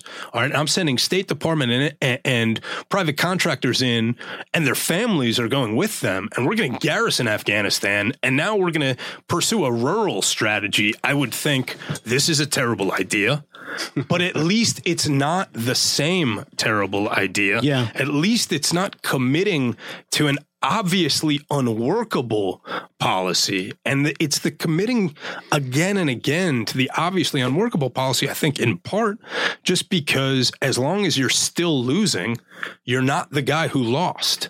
And the generals feel that way. And to some extent, the president feels that way. You know, if you just push it down the line a little bit, you're not the guy who lost. There's no rooftop Saigon images. Um, I don't know. I don't know. What I, I say want to. I- I don't want to take advantage of your service and of your uh, emotional connection to it too much, but just at least Nah, a, go for it. at least a little bit uh, here. In that, my flip feeling as someone who, who at this point in my life, my family isn't military. I would, I didn't register for the fucking draft. That's how much of a fucking hippie I am. Um, but um, my instinct is that we don't want to admit as a kind of mid a fake empire or whatever like a like an insincere empire um, in your formulation maybe. Um, we don't want to admit the fallacy of sunken costs because the sunken costs are our brothers and sisters who died. And that sucks. And twice as many of them died under obama as did under george w. Bush. We don't want to admit that we either should have gotten out in December of 2001 or whenever like the thing was wrapped, um, or that we don't have enough uh, omnipotence to secure a certain level of peace, victory, make sure the bad guys don't have the power kind of thing. So your testimony in this and as an, uh, addressing that kind of point has some power because you're not a general, you're not someone who does who's as focused uh, with the imagery of the helicopter on the roof. Um, as someone who served very faithfully in a late stage, although not the latest stage of Afghanistan, what do you say to those people who I think, or what do you say to me if, if, if I'm wrong about this, about the notion of sunk costs? That they're just afraid to admit that the mission's been kind of creepy or creeping for the last 14 years and we just can't admit it. And because we can't admit it we can't make the right decision in this case. I'd say you're lying, and uh, it's who's lying? Not me certainly no, not you, Thank but you. Uh, the the people who would say that you know we've lost too many lives to admit that it's that it's a lost cause at this point. Um, you know, I, I don't think that's honest. I think that uh, it's that the the cost to continue it to most people is fairly low. Um, I don't think it's the sense that the sacrifice has been too great. I think most people are utterly disconnected from that sacrifice. So the idea that it weighs on them is, I don't buy it for a second. but then like how do you feel about the generals i mean this is an The- administration that's different. filled with That's generals and brass right That's a different story. they influenced trump here trump Sure. campaigned and even presidented as someone who said why the why the hell are we still there 16 years later which is to my mind and admittedly i'm a bit more of a peacenik than the average american on this case maybe maybe i'm not. Um, to my mind that's the question. Why the hell are we still there? I'm not sure there's a good answer for that. And yet he was he talked to all of his generals and people with brass and he admitted that it was a, a reversal of uh, what he had previously thought and decided to do this. So what do you say to those people who advised him? What the hell are they thinking about in this case? I would say that and what are their incentives? The very least that you owe, right, is uh, the very least that you owe is a clear statement of what we're doing there, what we're trying to accomplish at this point. Yeah, good luck with that.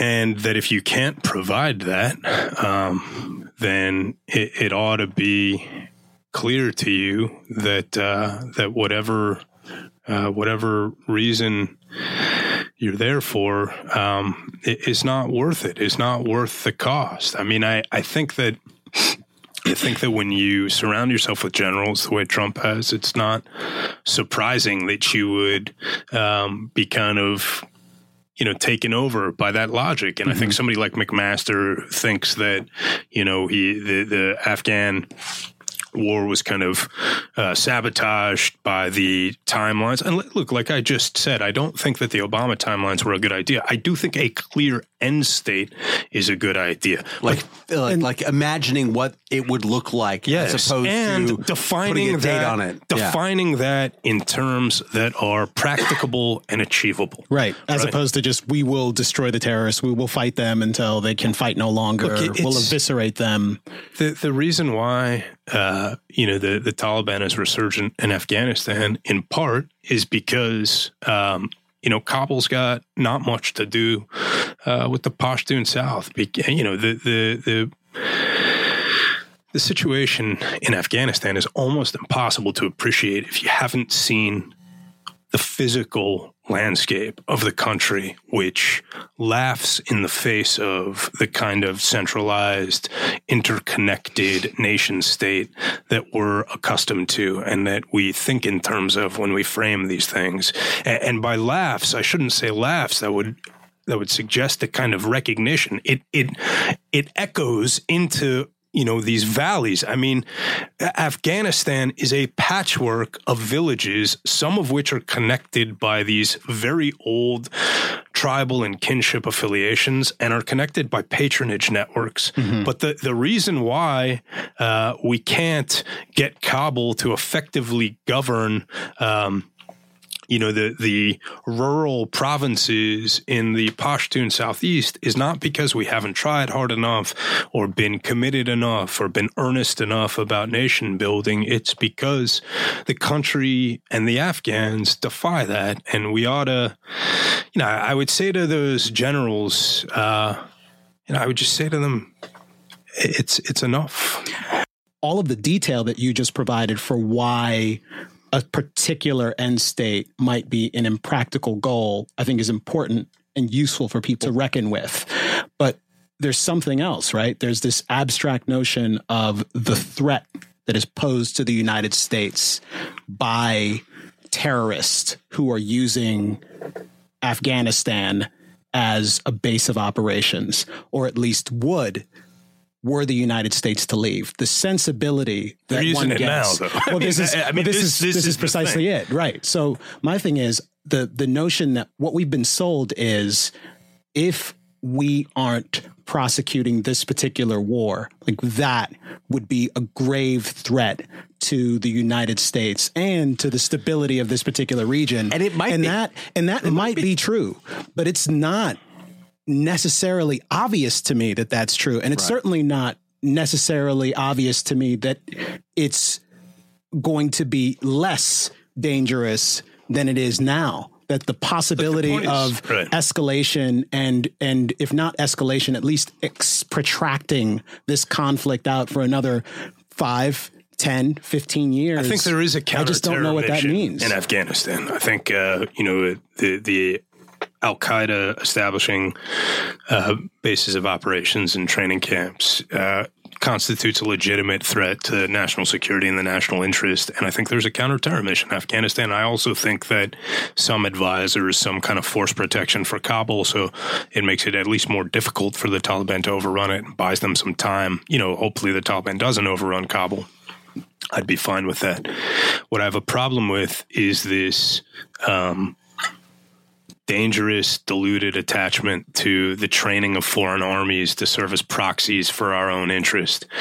If you have to spend 16 years training another army to carry out your interests, maybe you ought to realize that um, they don't want to do it, that the interests diverge.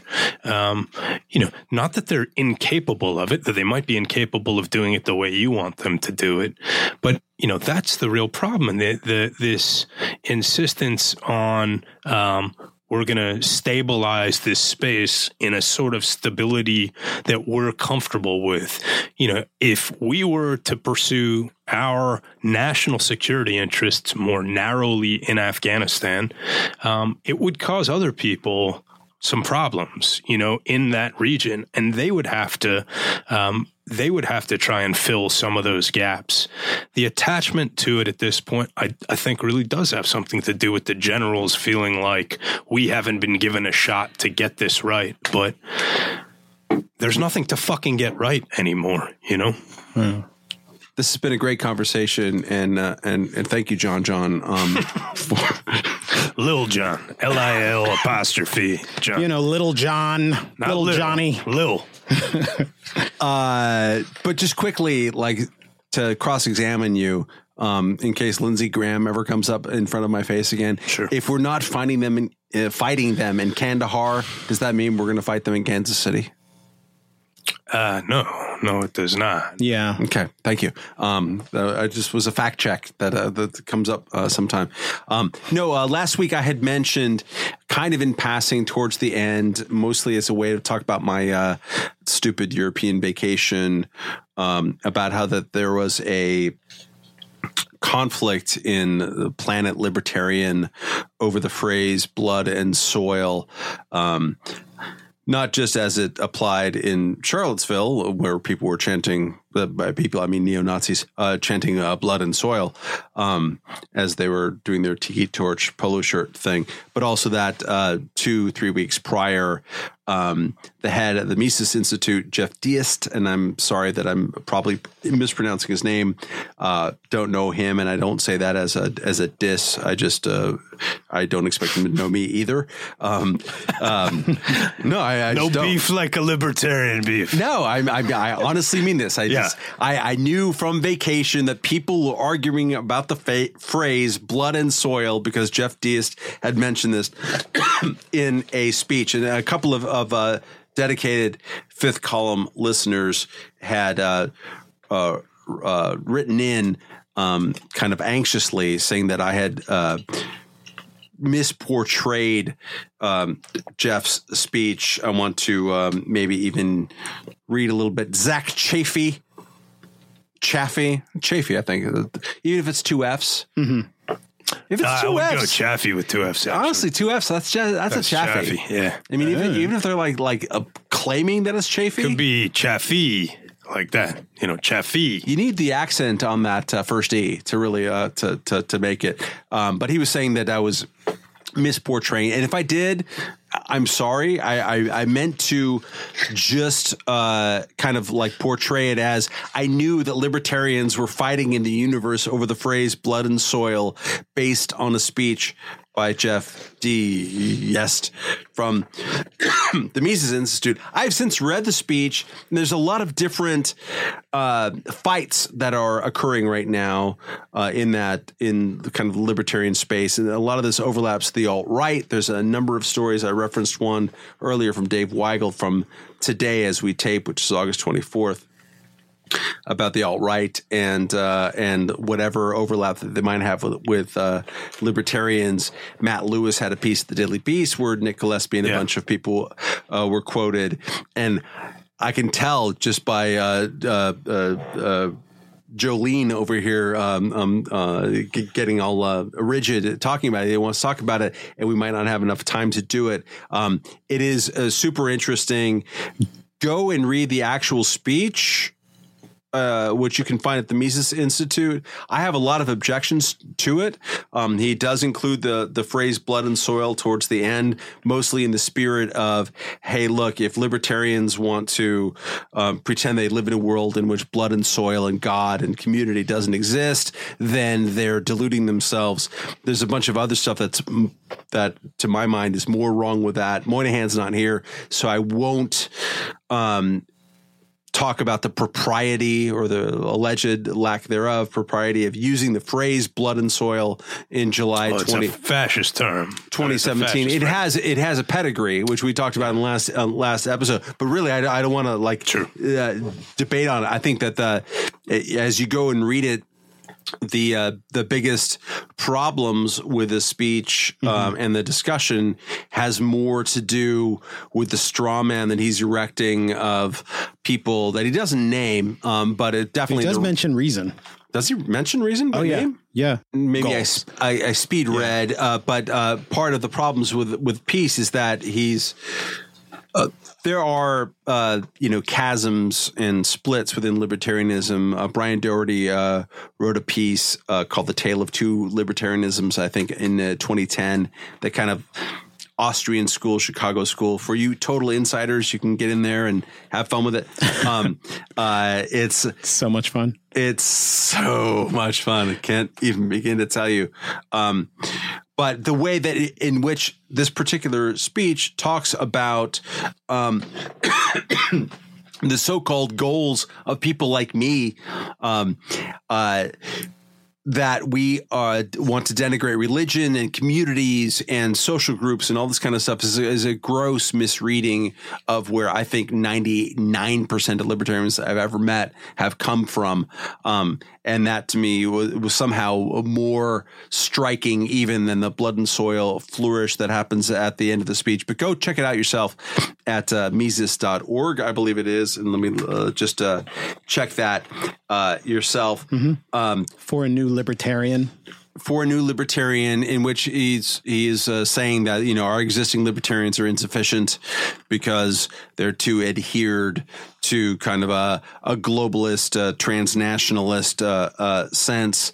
Um, there are a lot of fault lines, and they are they are spreading in the uh, rapidly as we speak. And by the time that people listen to this, and I want to shout out before we we close this out, uh, our friends in Texas because they're going to get hammered uh, over the next thirty six hours.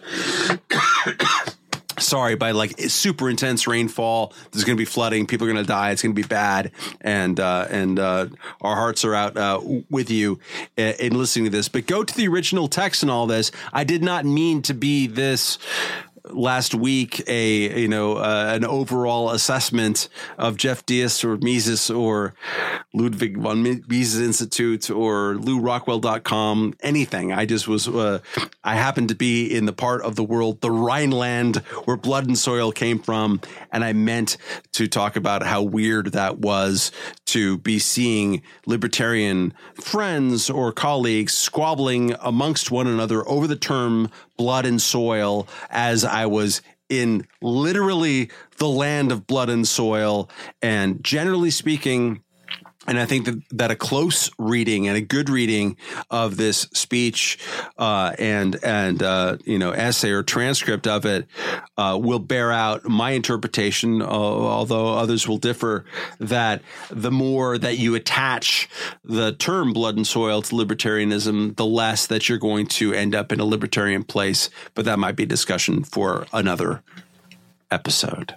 On the libertarian thing, libertarian to alt right pipeline, real quick, since I've done some libertarian punching on this show. Um, look, I, I, um, I, I think that there are all these different strains and factions within libertarianism, right?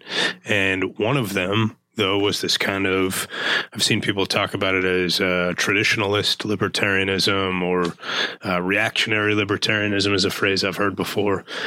Um, and there was like this sort of Uncle Ron crowd, uh, particularly among young people who came to view ethno nationalism as the bedrock of libertarianism first. And that was the, so the, the kind of migration was they got interested in politics through Ron Paul and this sort of cult of like Uncle Ron.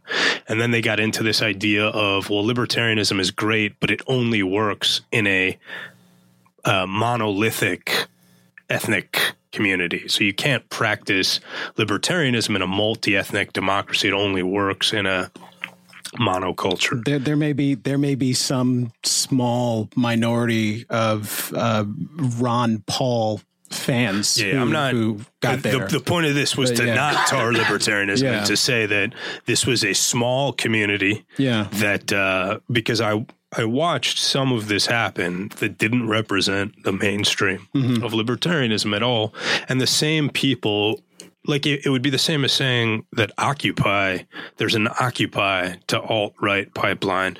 Now, there are a number of former Occupy people Right. who are involved in the alt right now, and it's an interesting thing to look at, but it doesn't mean that there's an ideological, like, uh, uh, you know directionality that propels somebody from the one to the other. Some of this has to do with you know uh, ideological movements that are outside of the center the mainstream. Yeah, You're people, always people gonna who are willing to strike Sure, out those those sure. weird positions Michael and uh, hold them. Michael Brendan Dougherty had a great piece in the National Review uh, uh, just today on this, reacting to Matt Lewis's piece. I think it was in the Mm-hmm. Daily Beast, Hmm. um, in which he just pointed out marginal people.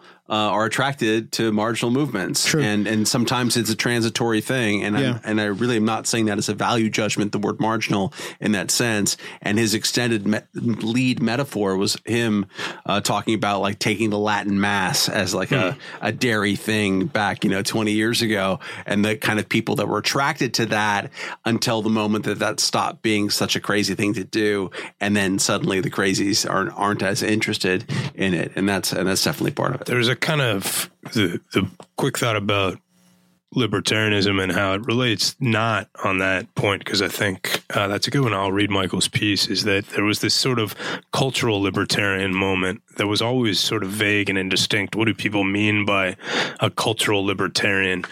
And um, there is an important, I think, sort of conceptual thing to understand here, though, which is the difference between mocking something to expose the hypocrisy in it and mocking it to suggest that it's based on a, a, a fallacy to begin with. So the idea that, because there, I've seen a lot of people argue that like South Park conservatism was a, a, a sort of precursor of the alt right. And I, I don't think that's true because the South Park conservative sensibility was if you are satirizing something based on its hypocrisy, you're reaffirming the principle that's being betrayed in the hip in the hypocrisy, right? So satire that goes after liberal hypocrisy, right, is actually is is reaffirming that principle that's being portrayed in the hypocrisy. Whereas the alt right move is to say that the hypocrisy, so let's take, for example, the idea of fundamental equality between different peoples, right? Let's say racial groups. Now, South Park might mock the idea of that by showing liberals treating black people as kind of like sacred, uh, magical uh, black people, right? The idea in doing that, I don't, I'm assuming South Park did that at some point. They had to come up with a lot of ideas, but the idea in Pretty doing that, assumption. right? The idea in doing that would be to say, look at you, people who are supposed to believe that we're all created equal, um, actually uh, going for this kind of, uh, you know, collective ascription of identity. That's not what the alt right is doing, right? Because South Park, in doing that, is saying you're failing to treat them as individuals. The alt right is saying, no, no, no, that's basically right. You know, their individual qualities are not what's most important. It's the racial group that's most important. And so I think that that distinction is important to keep in mind. And the people on the mm-hmm. South Park conservative side of it who are mocking those that that hypocrisy ought to keep in mind what it is they're mocking and who they make friends with and who they consider their allies because some of the people who are mocking it along with you aren't mocking it for the same reasons you are they're, necessarily. they're not they're not mocking it. They they are their interest is in, is in aping it. They want to create a version of it um, that is all their own. Um, I just want to point cases. out before uh, Kmele wraps that uh, the term South Park conservatives was the name of a book by Brian Anderson from City Journal. Uh, swell guy. That's right, yeah. Uh, uh, and um, South Park guys themselves are not conservatives, they're libertarians. Um, small L. Um, but uh, that I'm I'm uh, ID'd in the book for some reason as a Central Europe style conservative liberal, It's always nice. which is actually the best description of me in Yeah. history. Yeah. It's pretty good. Hey, shout out to um, Ben Price on uh, Oh yeah, my Twitter god, because huge fan, I like that guy. He's smart. vigorous. Keep doing what you do, kid. Well, I, I appreciate that he listens. Uh, you should shout out uh, the person who like helped us drain this fucking bottle. Hey, hey, Dan Beer, could you tell Fisher who that person is? Idaho whiskey here. That would be Shelby Spencer. Shelby, Spencer.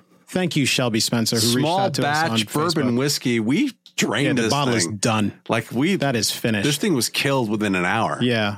we didn't even mess around. Like the the Jefferson was the Jefferson rum.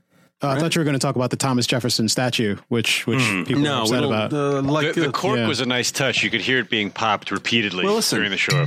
That is uh, a good. Aesthetically pleasing. The whole Yeah. point of having big boom microphones, as you should know as a film director, Uh-huh. is that you get up close to it and you exaggerate your drinking noises. Yeah, Like- and you cough into it. Listen, I tried to. It's turn my okay. head. It's fine. It's fine. He's very sensitive Um, to that today. Let's get out of here. Uh, well, we're finished. I got an eight o'clock in the morning uh, flight to catch. It's ten o'clock. Gentlemen, thank you for joining me. This was uh, Joe Joe Siegel. My. God. Thanks for having me. what's really disappointing is that you guys are still wrong. Bye. Peace.